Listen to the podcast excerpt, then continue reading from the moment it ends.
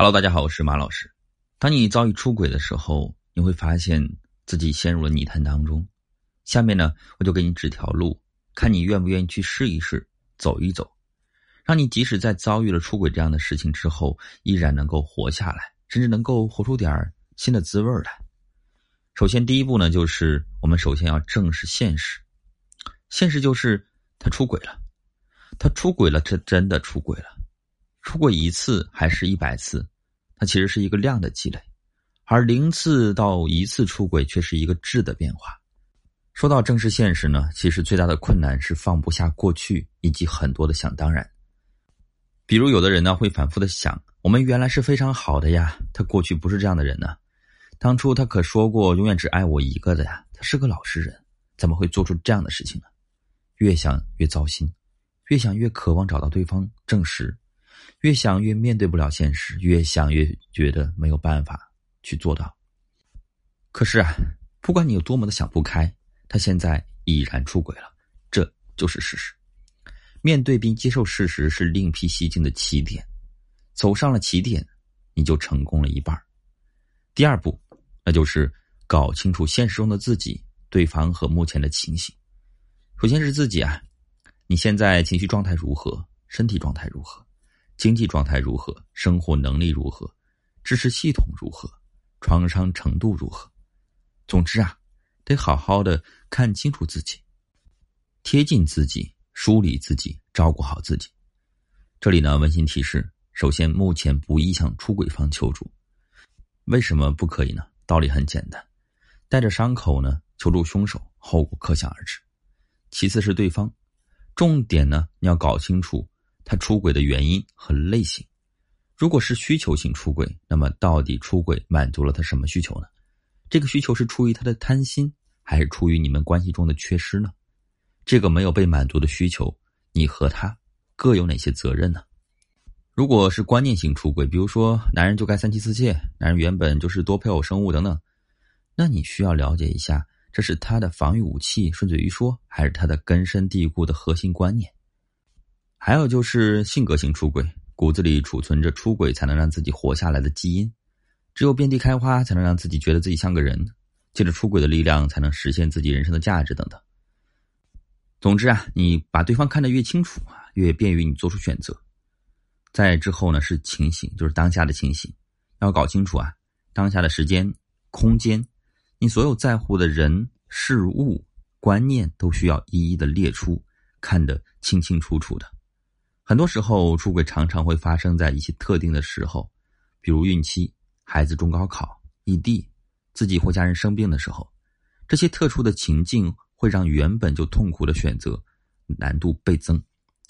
一位2胎妈妈在临产前发现老公出轨，瞬间从天堂堕入了地狱。大宝还小，2宝还在肚子里面，自己又没工作，体力精力都不足，老公人设崩塌，未来迷雾重重。面对这样的情况呢，把眼光收回到脚下最重要，不必抬头看远方的浓雾，也无需回头看来时的路，就看你自己的脚下，能走一步是一步，只要确认走一步是安全的，能让自己活下来，就走一步。低头走路，莫问前程，慢慢挪动着走出迷雾，或者等待迷雾散开。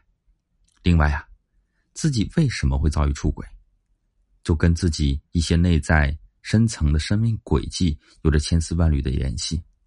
这里呢水比较深啊，需要专业人士呢帮你去理清楚你深入的潜意识，搜索才能发现。上面的情况都了解了，就可以进入到第三步了。第三步呢就是确定大方向以及具体步骤。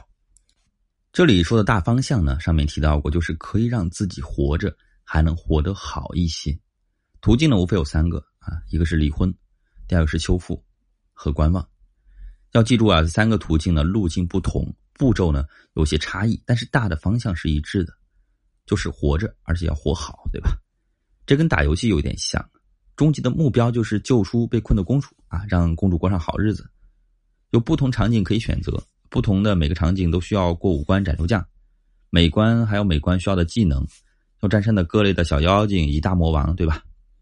选择离婚，重点呢在处理分离和学习独立，选择修复，重点呢在处理创伤和学习合作；选择观望呢，重点在处理情绪和学习觉察。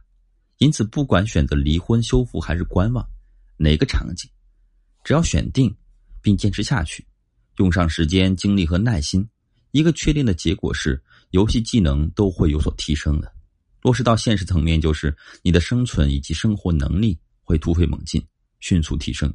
到了这一步，化出轨为成长动力的逆袭人生就离你不远了。在之后就是第四步了，第四步就是行动。行动的最基本的原则就是坚定大方向，看清脚下路，只迈能迈的步，只做能做的事情。行动最忌讳的就是好高骛远，心浮气躁，情绪波动，朝令夕改。行动前的建议是多看点名人传记，跟英雄人物一起模拟体验一下。模拟什么呢？模拟那种就是泰山崩于前而色不变的大气魄。